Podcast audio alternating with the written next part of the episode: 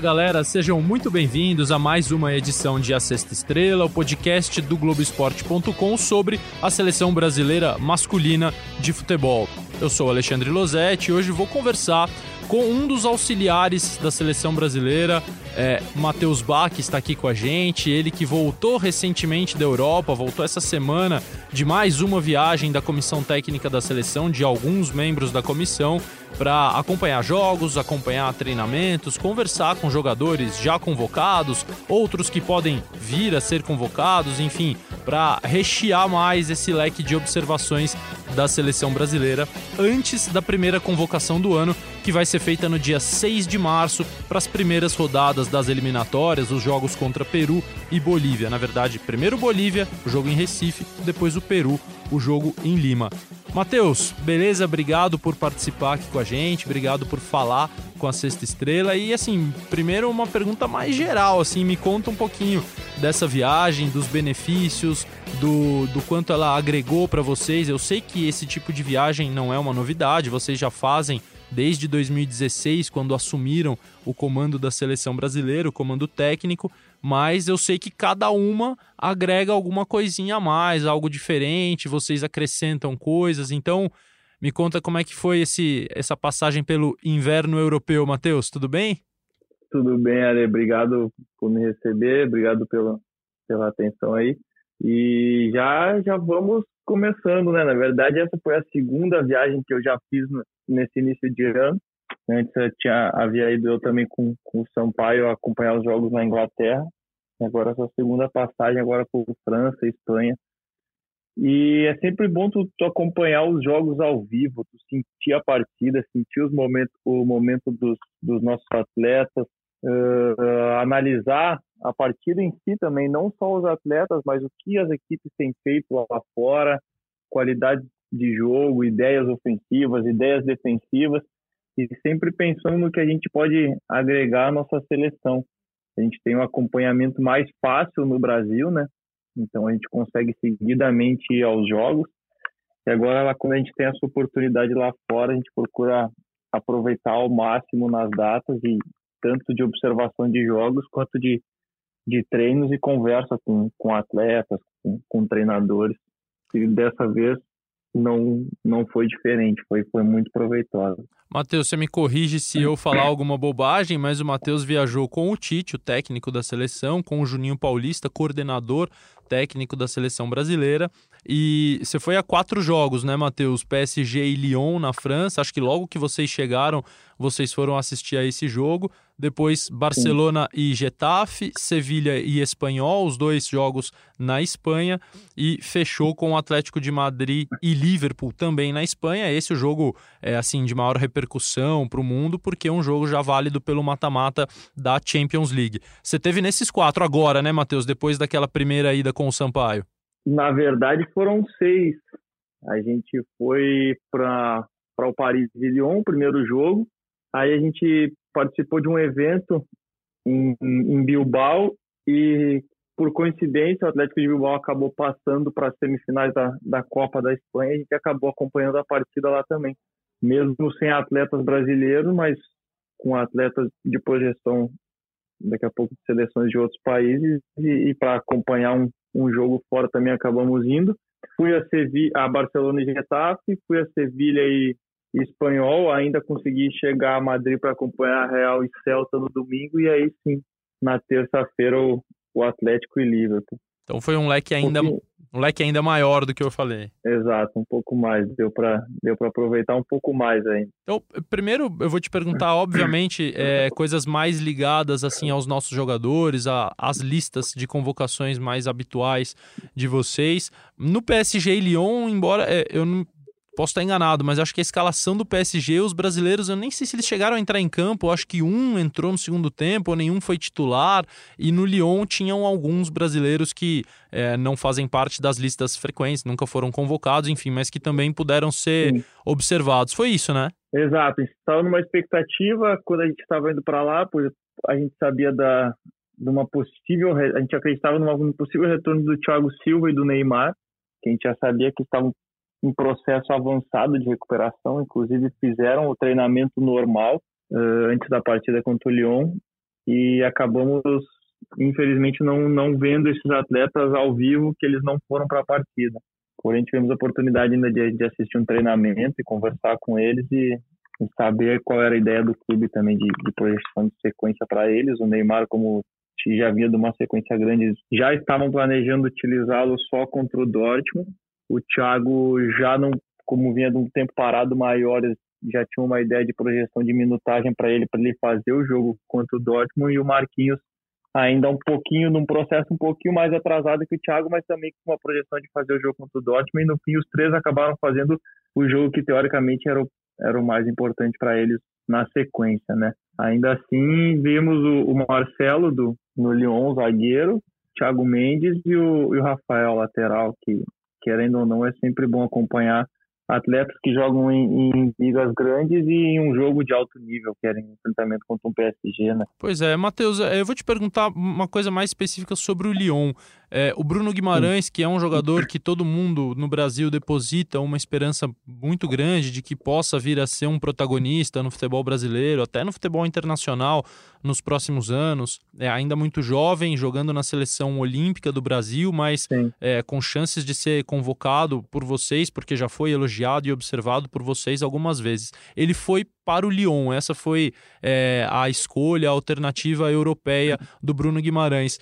Você, pelo que você conhece do Lyon, de observar da liga francesa, das possibilidades que o Lyon oferece, foi uma boa para o Bruno Guimarães, na tua opinião? Eu não tenho claro quais quais foram essas opções que ele teve, né, reais de, de escolha. Agora acredito, acredito que ele está dando um passo um passo progressivo, digamos assim, em, em termos de, de análise de carreira. Para mim foi uma boa escolha porque ele vai para um local analisando alguns jogos do Lyon e foi uma equipe fisicamente muito boa, com boas qualidades físicas, mas que ainda falta um pouquinho de qualidade técnica. Eu acredito que isso ele vai conseguir incorporar e ele talvez seja uma peça que ajude o próprio Lyon a dar um passo a mais com as características dele. Ele tem um, um Thiago Mendes que é um cara mais de transição do lado dele, teoricamente se eles fossem jogar e manter uma linha de, de três volantes como eles fizeram um, um primeiro volante, eu acredito que ele seria utilizado junto nesse, nesse trio de meio campo e ele, ele iria equilibrar bem as ações da equipe. Então, vendo o que o Lyon apresentou e alguns jogos que eu vi, eu acredito que foi uma boa escolha sim. Principalmente por ele chegar numa Europa e já ter uma possibilidade eu acredito de, de, de jogar na sequência. Sim, é, isso é muito importante, né? Porque às vezes o jogador vai para um clube maior, de maior destaque, e não consegue é, ter uma sequência como titular, não consegue ter um número de jogos, enfim. É, a escolha acaba sempre sendo ideal. E no PSG, é, você, a gente tem três jogadores que vocês conhecem muito bem, né? Então não vê-los num jogo em ação, como vocês não conseguiram ver, eu nem imagino que seja um prejuízo, mas vocês né, conversaram com eles em treinamentos e tal. Então, é, eu queria te perguntar sobre uma coisa que fica na minha cabeça muito assim, Matheus. Vocês sempre é, deram importância a dar ao jogador na seleção brasileira funções e posições semelhantes as que eles executam nos times em que eles jogam. Mas claro que com Sim. o passar do tempo vocês criam a rotina de vocês, é, a forma de uhum. jogar de vocês, consolidam uma forma de jogar com as variações de vocês, claro. E, é, e eu imagino que fique difícil você ficar sempre é, tentando conciliar as duas rotinas, a que o jogador tem no clube e que muda toda hora, porque às vezes muda o técnico, às vezes o próprio jogador se transfere, e conciliar a rotina de vocês. E o PSG varia bastante o jeito de jogar, né? O desenho, enfim, é, são sistemas que se, mutantes. Assim, o Marquinhos às vezes é zagueiro, às vezes é zagueiro numa linha de três, às vezes é volante. O Neymar também uhum. muda um pouquinho. Como é que vocês lidam com isso na hora de pegar o que vocês veem no clube e transferir para a seleção?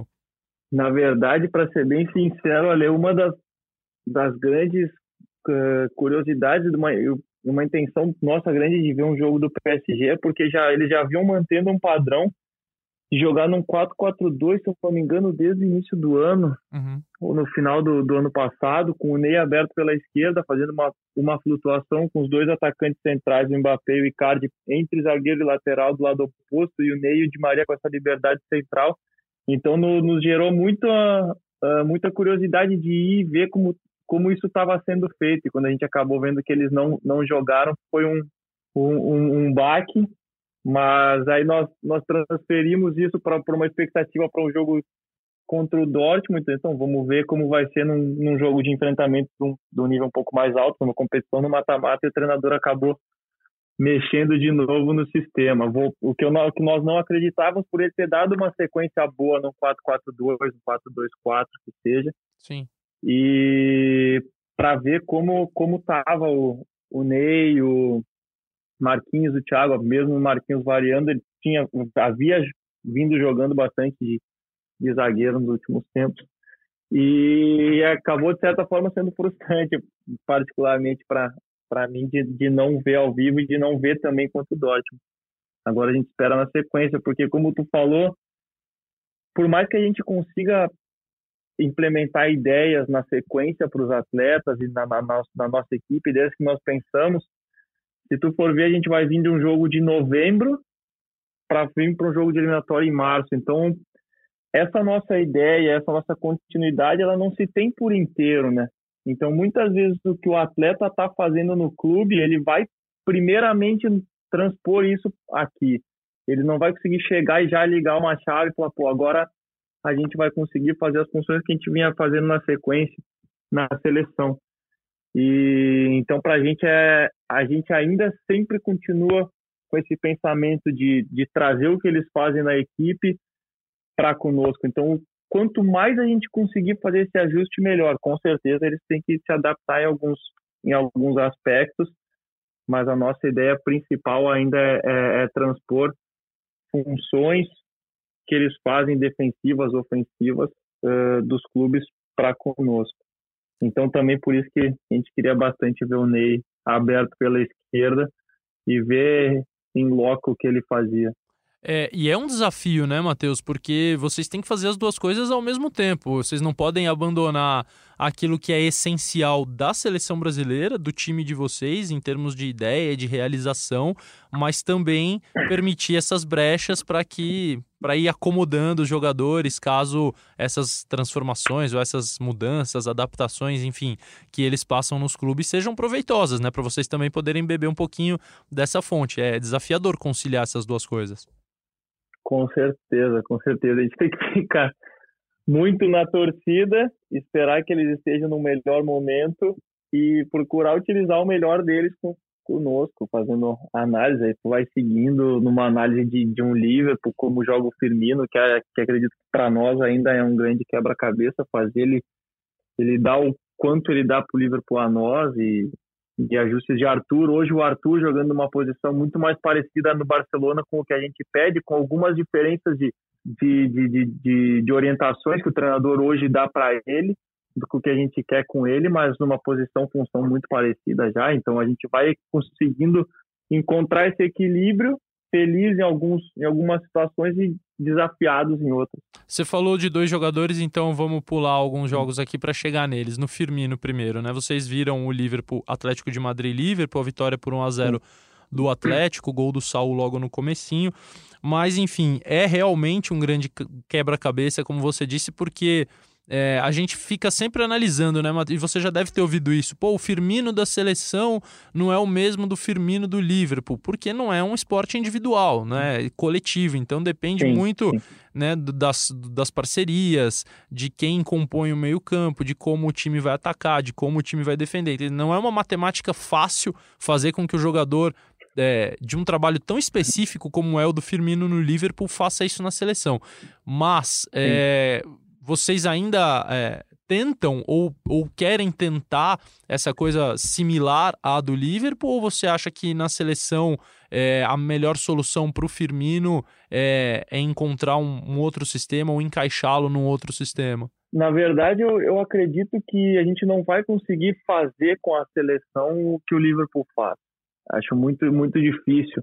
E, o, e uma coisa muito boa de, de, a gente conseguir acompanhar, e eu acompanhei já nesse início de ano duas vezes o Liverpool ao vivo, é a gente entender o que é o Firmino centroavante no papel, na escalação, e o que é o Firmino durante o jogo.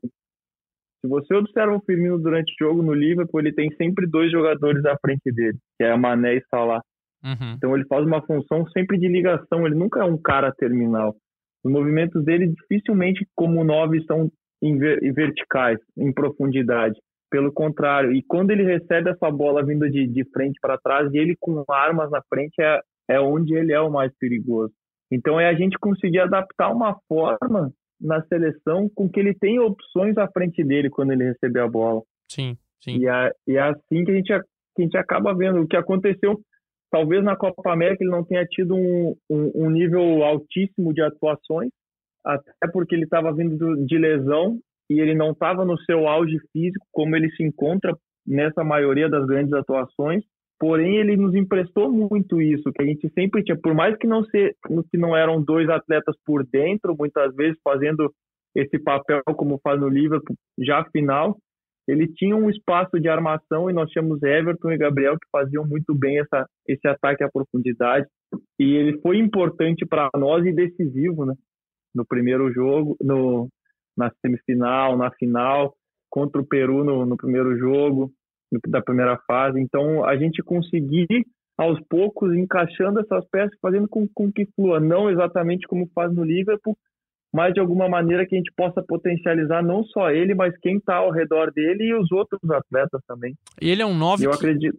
É, eu acredito que é, imagina, eu acredito que a gente que a gente está num caminho e hoje num entendimento maior do que é o Firmino, do que ele precisa ao redor dele. E ele é um 9, né, Matheus? Na minha visão, e você pode me corrigir à vontade, ele não é um 9 que está na área, né? Ele é um 9 que surge na área, que aparece que ele tem uma leitura de espaço, assim, é, de onde ele vai poder se infiltrar para receber, mas ele é o, é o que você disse, ele, ele não não está presente na área o tempo todo, muito pelo contrário, né? Ele sai demais e, e ele consegue Perfeito. enxergar essa infiltração, esse espaço para poder finalizar, né? Perfeito. Grande, grande parte dos gols dele de, de dentro da área de cruzamento, pode ver que dificilmente é ele fazendo o primeiro movimento. Ele já fez um movimento atrás, provavelmente de, de construção, e depois ele está fazendo essa leitura para a chegada na área. O próprio gol do, do, do, Firmino contra o Flamengo é assim. Ele, ele inicia a jogada no campo, no meio campo, um pouquinho no campo defensivo do, do, do, do Liverpool, e depois ele é o cara que chega para concluir a jogada. Então ele é, ele é assim, essa é a característica dele. Então a gente vai ter que conseguir fazer com que, com que a gente tenha outros atletas para que deem essa profundidade e, e, e possam potencializar, porque o talento dele é, é gigante. E o Arthur, Matheus, que também é um jogador de talento reconhecido por todo mundo, todo mundo enxerga as qualidades técnicas do Arthur e todo mundo pede que o Arthur tenha aquela participação um pouco maior no campo ofensivo, enfim, que ele chegue um pouquinho mais, que ele possa ter é, na construção já, não só lá atrás, né? A gente fala, pô, o Arthur não perde bola no campo de defesa e tal, ele consegue sair muito bem, mas a gente espera que um jogador como ele tenha é, seja tão decisivo também numa construção mais ofensiva. Você acha que essa troca de técnico do Barcelona, que a chegada do Kiki Setien, eu não sei se vocês conversaram com ele, é, com o uhum. técnico no caso, pode ajudar o Arthur nesse sentido?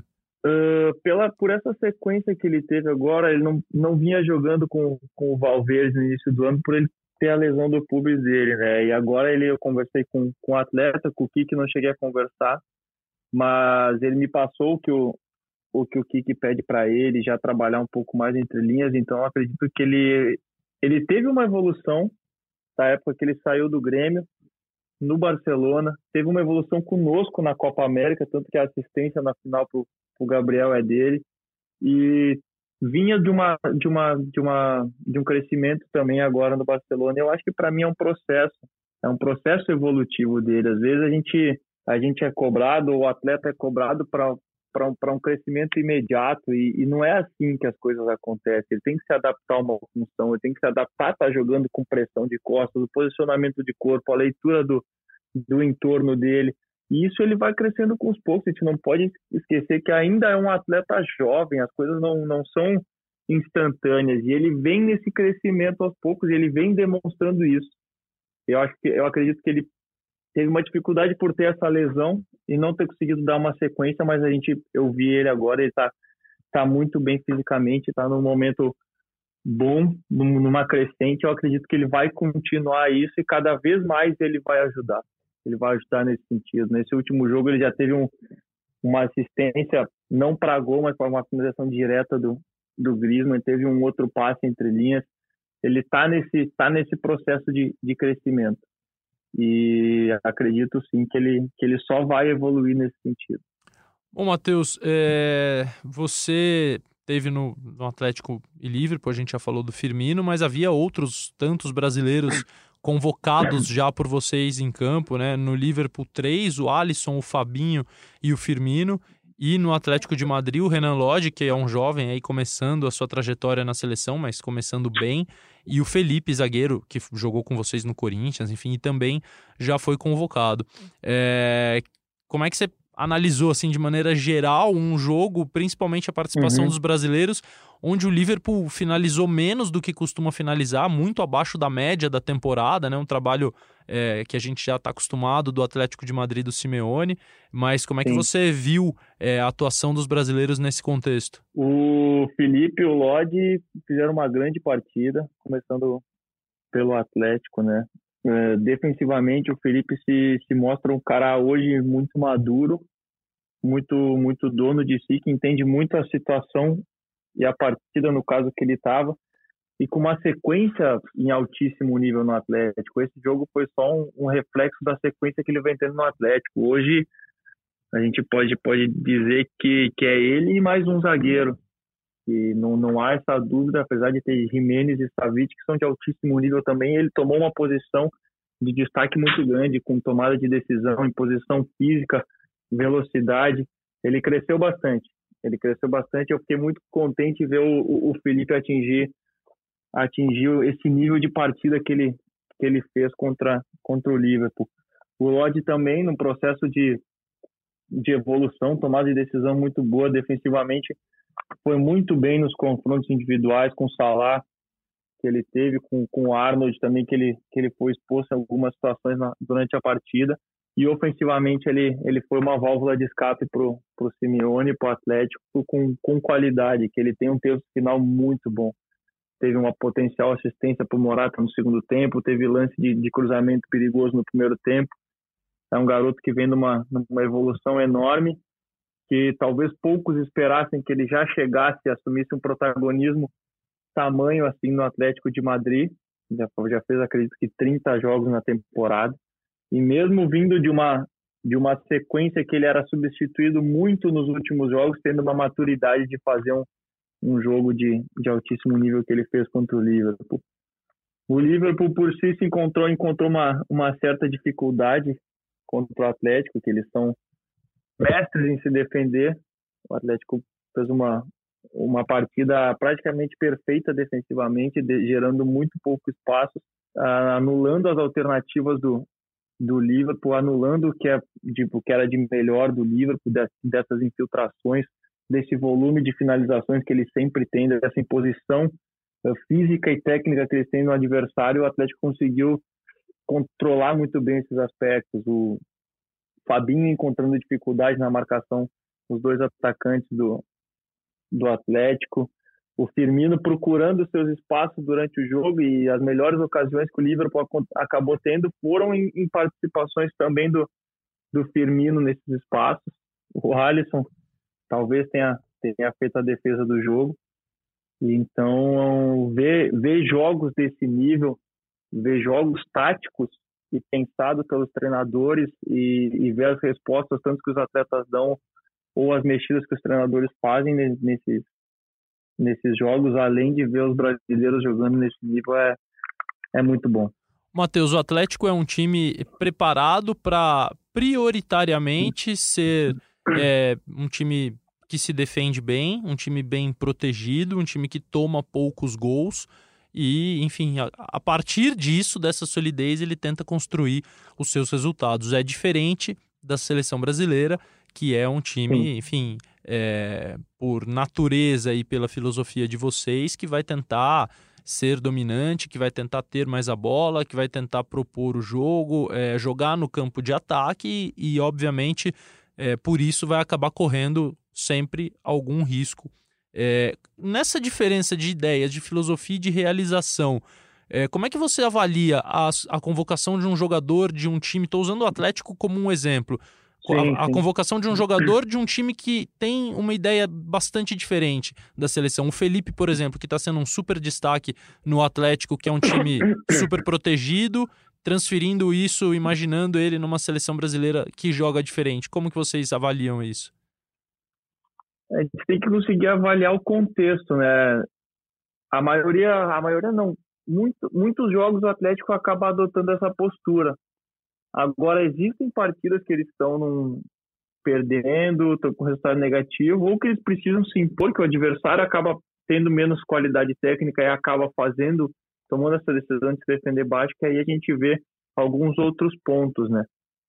Por exemplo, contra o Valência, no 2 a 2 ele foi muito mais exposto a coberturas longas defensivas, uhum. a duelos em profundidade, e agora num, num, num jogo contra o Liverpool é muito mais a, a, tomada de decisão em pequenos espaços, em um contra um, e vou antecipar, vou só bloquear o, o Salah, por exemplo. Então a gente tem que conseguir avaliar diversos jogos e num contexto fazer uma análise do momento do atleta. Da mesma maneira o Lodge, muitas vezes conosco ele acaba atuando na última linha do adversário. Aqui ele tem que ganhar um, um, um campo maior numa transição tomada de decisão um pouco diferente, mas ainda assim existem momentos que ele já estava no primeiro tempo, antes do gol, teve uns dois momentos que ele teve, antes logo depois do primeiro gol também, tiveram momentos que ele estava praticamente numa função que ele fazia conosco. Então é a gente conseguir uh, analisar talvez em diferentes jogos, diferentes características para assim montar um, um bunker do atleta. Matheus, Sevilha e Espanhol entrou nesse, nessa lista de vocês por causa do Diego Carlos? Sim, mais especificamente foi para ter uma análise ao vivo do, do Diego Carlos, que é um atleta que vem, vem se destacando, vem numa, numa, numa temporada muito boa pelo Sevilha. E como a gente gosta muito de não só ter o vídeo e análise de, de jogos na TV, mas também ter esse, esse feeling e o que é, qual é o comportamento do atleta ao vivo. E aí, o que, que você achou? O jogo foi 2 a 2 é, Como é que foi o Diego Carlos na tua avaliação? 2 a 2 é um, é um atleta que, que vem num crescimento de ligas também, né? Ele sai do, do campeonato português, vai para um campeonato francês com um destaque no ano passado e esse ano chegando no Sevilha, tendo bons confrontos contra equipes grandes e aí vai, vai para um jogo contra o espanhol, talvez não do, de uma magnitude que, que a gente gostaria de acompanhar ao vivo, mas ainda assim dá para dar para ter percepções. É um atleta de muita força física, muito torque. Ele fez um bloqueio no segundo tempo que era praticamente o, o terceiro gol do, do espanhol e ele teve uma ação defensiva muito boa.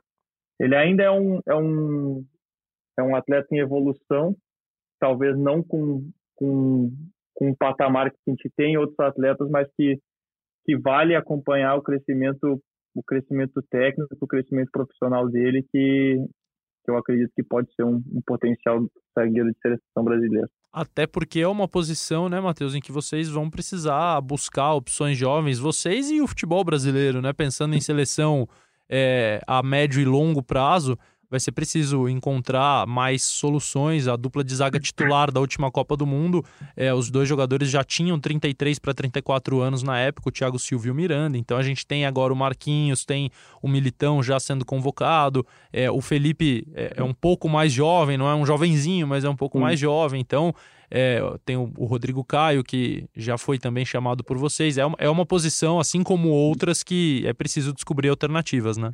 Sim, sim, a gente tem que tem que estar tá acompanhando esses esses jovens e esses atletas que, que vêm ganhando um, um destaque, ou que vêm tem, tendo um amadurecimento profissional também, às vezes não tão jovens, com, com 25, 26, 27 anos, mas que ainda com, com um potencial de seleção e por mais que a gente não não tenha trazido muito mais atletas diferentes deles, porque a gente também acredita em, em trazer alguém que a gente que a gente confie, que a gente confie não, que a gente acredite no potencial e ter uma sequência para deixar esse atleta se mostrar de verdade e acreditando no potencial, mas a gente não deixa de, de, de, de observar outros. E hoje nós temos bastante brasileiros na Europa, mas jogando num, num nível bom. Nós temos na, na Itália jogadores, temos na, na França, temos uh, na Espanha, como, como foi observado. Então, esse leque ele está bem amplo e a gente vai,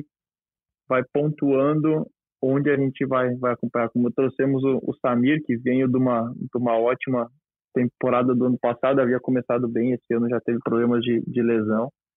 Então a gente tem esse leque, tem esse entendimento de que a gente precisa ter mais opções e, e vamos, vamos observando. Matheus, só para falar do último jogo aí dos, dos que te, tiveram brasileiros e que você esteve no estádio nessa última viagem, uhum. é, você tem a impressão de que o Casemiro, é, se é que ele chegou a ter um momento pior do que né, nesse, nessa sequência incrível que ele vem tendo no Real Madrid já de muitas temporadas, mas se é que ele chegou a ter um momento um pouco pior, é, na minha opinião, até ele teve uma, uma queda ligeira, assim, mas ele retomou um nível altíssimo. Vocês também têm essa imagem de que ele hoje está jogando é, num nível, se não o mesmo, mas muito próximo daquele auge que ele vinha tendo na época do tricampeonato europeu? Sim, sim. O, o Casemiro ele é um atleta, ele tem uma consciência da, das características dele e ele é um cara muito aberto e, e, que procura cada vez mais entender o jogo e como ele pode desfrutar e fazer com que, com que ele possa crescer o seu jogo e fazer os, os companheiros uh, melhor ao redor dele. E ele é um cara que é muito observador, que tu, com uma capacidade de entendimento do jogo tão grande que tu passa informações para ele que tu passa uma vez ele já as absorve se ele entende ser bom, ele já faz com que isso aconteça. E por isso que, eu, que ele continua crescendo, por mais que ele seja de altíssimo nível, para mim um dos melhores meio-campistas hoje do, do mundo defensivamente e cresceu muito nessa parte de construção de jogo, sendo arma com passes, com inversões, chegando na área. Então ele ele vive um momento espetacular, sim, concordo contigo. Ô Matheus, lá no início do nosso papo, você disse que vale, essas viagens valem para ver ideias ofensivas, ideias defensivas dos times, como é que eles estão aplicando e tal. Cara, o, o, e, e, o que vocês podem, em consequência disso, também aplicar na seleção. Vocês veem muita coisa, muita coisa. Vocês não param de ver jogo semana após semana, nem sempre ao vivo, no estádio, mas enfim, vocês veem muita coisa. Vocês estão acompanhando evoluções, assim, cê, cê, o futebol continua mudando, continua se aprimorando. Isso é um processo contínuo. Tem coisas que vocês, vocês viram coisas assim novas que vocês acham que podem acrescentar na seleção? é um, é um processo constante de, de, evolução, de volta de ideias, de troca de ideias e, e sempre existem detalhes que, que dão, dá para ser utilizados. Né? É, hoje, hoje em dia muita gente faz saída de três com um na frente, muita gente põe mais gente entre linhas e deixa os zagueiros começarem uma iniciação. Tem treinadores que usam os laterais já na amplitude, Hoje tu vai ver o Barcelona, o Barcelona, por incrível que pareça, por, por notar, já tem uma diferença consistente do Barcelona do Valverde com, o Kik. Hoje os zagueiros têm muito mais liberdade de, de, entrar no campo adversário e fazer uma iniciação. Tu vê o, o entre linhas dele muito mais povoado, não que isso seja bom ou ruim, mas são características que o, que o treinador empresta. O PSG, o que vinha fazendo no, nesse 4-2-4, liberando o lateral de, de, um lado e deixando espaço para o corredor do, do Mbappé do outro, com liberdade para Neymar e Di Maria, um pouco parecido com, com o que o Flamengo faz aqui no Brasil também. Uh, nesse último jogo do City, o, o, Guardiola jogando com, com Agüero e, e Jesus por dentro, também fazendo uma iniciação com três, puxando o Walker de lateral direito para fazer esse tripé defensivo e o Rodri na frente, deixando um externo aberto, um lateral aberto, ganhando um jogador a mais entre linhas, então, são, são diversas situações. Defensivamente, o, o balanço defensivo do Atlético praticamente nunca deixando o seu centro exposto, sempre deixando o adversário ter cruzamento, mas dificilmente deixando o adversário ter uma infiltração já na, no setor central, no setor de gol. E para esse cruzamento, eles sempre, sempre bem, bem guardados defensivamente. Então, são tudo, tudo ideias que nós, nós acrescentamos para quando quando for necessário a gente a gente ter ter um um, um, um know-how, uma sabedoria já de, de como foi executado, talvez, e talvez o maior desafio nosso é aprender a, a montar isso como alternativa durante o pouco tempo de treinos que nós temos. Né? É isso que eu ia te perguntar, o quanto frustra, né? Porque vocês veem tantas coisas interessantes e aí vocês pegam os caras e tem seis dias de treinamento. E é obviamente que é... não dá para aplicar tudo, né? Não tem como. É, às vezes vocês devem ficar é pensando, pô, difícil. se eu tivesse um meizinho pelo menos ali com eles tal. É muito difícil, que a gente estava ontem debatendo bastante do que a gente viu e ideias de jogo, e aí daqui a pouco a gente olhou para nós e falou, peraí, a gente demorou um tempo para reajustar a nossa equipe, para encontrar as características. Então agora a gente tem que uh, fortalecer o que a gente encontrou, criar esses mecanismos para depois tentar encontrar uma alternativa, ainda tentar uma, encontrar uma alternativa antes de fortalecer o que a gente tem. Então é, é muito é muito complicado, cara, porque a gente tem, tem ideias, tem vontades, aí recebe os atletas numa segunda-feira, talvez tem que ficar dois dias fazendo recuperação da, da sequência de jogos que eles vêm, porque até eles se apresentar com a gente, a grande maioria deles joga quarta e domingo toda semana. E aí, com um ou dois treinos para fazer, é, é, difícil. Por isso que muitas vezes, durante uma competição, ou numa preparação para uma competição, a gente consegue criar algumas alternativas ou até mudar uma maneira de jogar, como, como a gente acabou fazendo na Copa América, por característica dos atletas e por ideias. Né? Sim. Mas é, é, certa, de certa forma frustrante que a gente fica tanto tempo no, no escritório fazendo análise, quando a gente chega quer fazer tudo, mas a gente tem que ter o discernimento de, de ser pontual, porque às vezes quem tudo quer, nada tem. Né? Matheus, uma pergunta final para eu, eu depois te liberar. A gente falou, obviamente, da tua viagem para a Europa, é, do que você viu lá, mas eu estou vendo aqui no, no calendário é, previsto pela CBF de observações para vocês, que na semana que vem você vai ver um jogo do Flamengo, depois você vai ver, é, você vai ver a final da Recopa, né, Flamengo e Independiente Sim. del Valle, depois você vai com o Tafarel assistir a Santos e Palmeiras, é, o que me leva a crer que o, o, Everton faz parte aí dessa agenda, né? Senão o Tafarel não estaria presente, mas enfim, vocês vão ver Santos e Palmeiras e você depois vai ver São Paulo e Ponte Preta. Quer dizer, o futebol brasileiro, né? Assim como o Tite vai ver Grêmio e Juventude. O futebol brasileiro uhum. tem também um espaço na agenda de vocês. É, aí são duas perguntas. Para pensando na convocação de março, a primeira. É, há uma vantagem dos europeus, entre aspas, pelo momento de temporada que eles vivem, enquanto por aqui está começando, ainda é, pegando ritmo, ainda aquém do auge físico e possivelmente do auge técnico. Lá está todo mundo voando. É, eles podem ter uma vantagem nessa primeira lista. E a segunda pergunta mais geral é. Você acha que o efeito Flamengo tem feito com que o futebol brasileiro procure melhorar a qualidade do jogo, procure jogar mais. Claro que ninguém tem o poderio econômico do Flamengo, os jogadores que o Flamengo tem para fazer isso. Mas você acha que mesmo assim os times estão tentando praticar um futebol mais bonito, mais vistoso, mais ofensivo? Começando pela primeira, talvez uma vantagem seja maior de um nível de enfrentamento que eles já têm, que no Brasil ainda estamos começando um nível de enfrentamento maior, né? E talvez maior ainda se fosse uma convocação, por exemplo, em fevereiro. Uhum. Porque para os jogos para final de março, eu acredito que, o, que esses atletas do, do Brasil já vão estar próximo ao seu ao seu melhor momento físico, então eu não acredito que, que isso seja seja um ponto não. E quanto ao Flamengo, para mim isso deveria ser a, eu acho que o Flamengo foi um, um gatilho para o que deveria ser o futebol brasileiro. Talvez a gente passou alguns anos valorizando bastante o resultado ao invés de, de valorizar o processo, em vez de valorizar o que uma equipe joga bem, se ela não, ela, ela não precisa, às vezes ela não tem a capacidade financeira e, e de, de potencial de atletas, joga bem, mas não ganha, mas não é valorizado.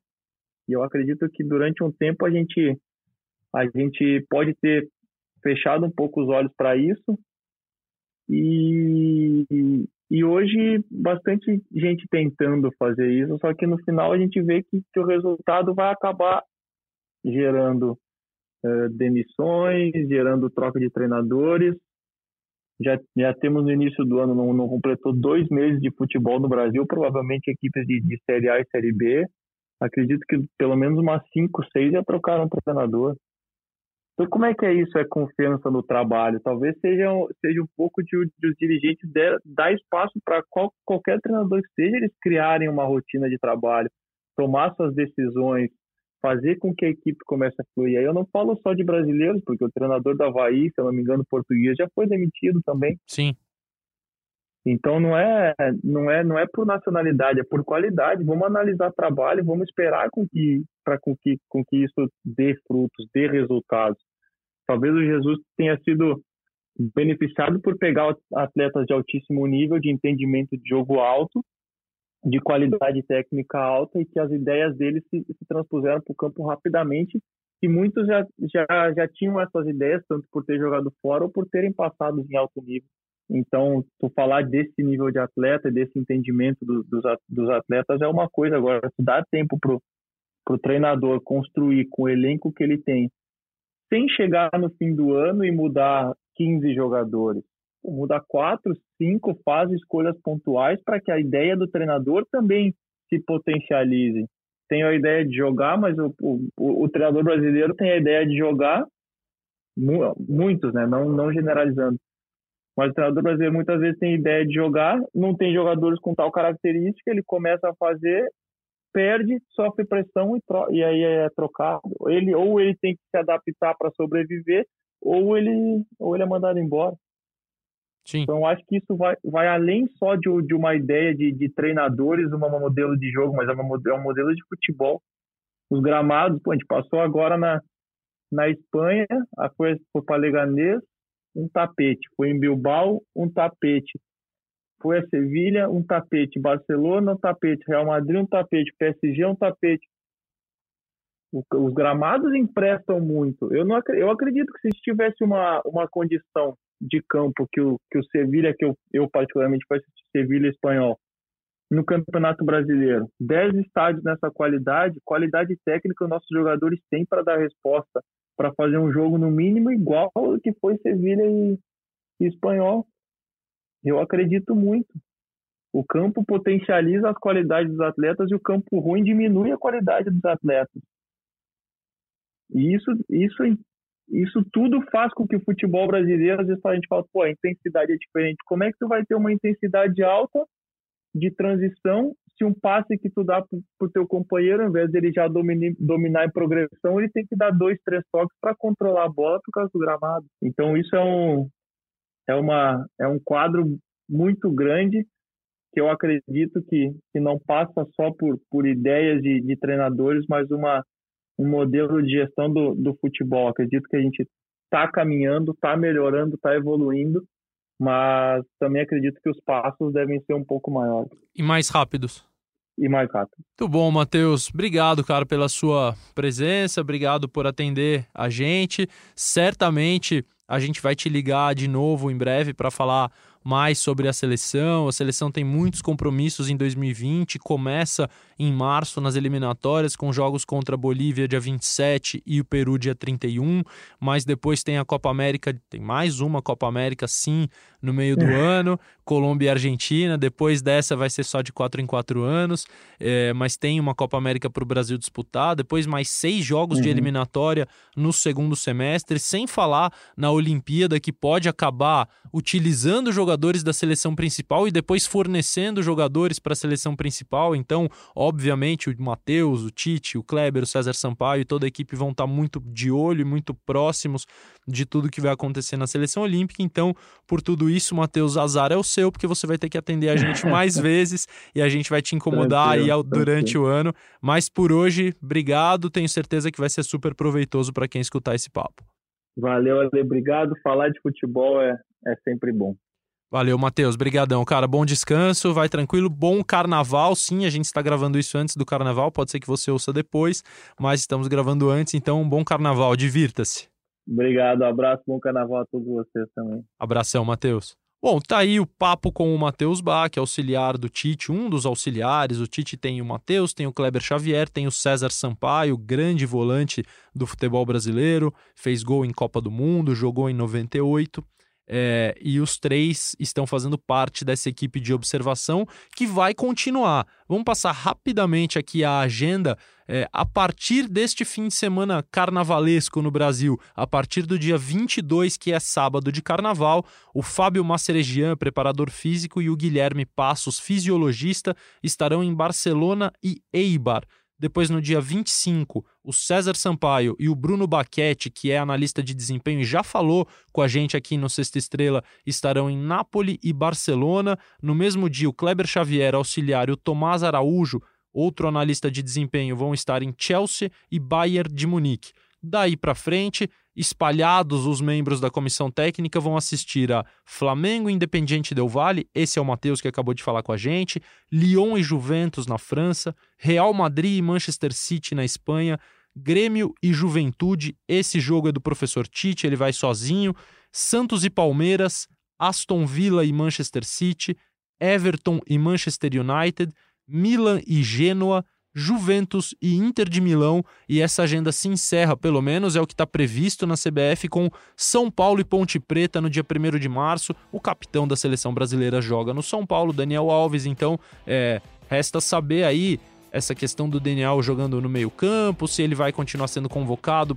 para a lateral, ele já é um jogador veterano, até quando vai essa trajetória dele como capitão da seleção? São respostas que a gente vai ter certamente nos próximos, nas próximas semanas com a comissão técnica acompanhando de perto esse jogo do São Paulo e depois anunciando no dia 6 de março a lista para começar as eliminatórias. Galera, é isso aí. Bom carnaval a todos que ainda estão curtindo. O carnaval brasileiro, ele dura bastante tempo, então você pode ouvir esse podcast a qualquer momento das próximas semanas e certamente haverá um bloquinho de carnaval para você curtir, curta com moderação, assim como faz Leonardo Bianchi, o nosso editor que está aqui ao meu lado no LB4, o Projac dos podcasts. Ele curte sempre com muita moderação. Leonardo Bianchi, que é um protagonista do Carnaval de Rua de São Paulo, um dia ele será o entrevistado para contar essa história para vocês. Valeu, galera. Abraço, obrigado pela atenção e até a próxima.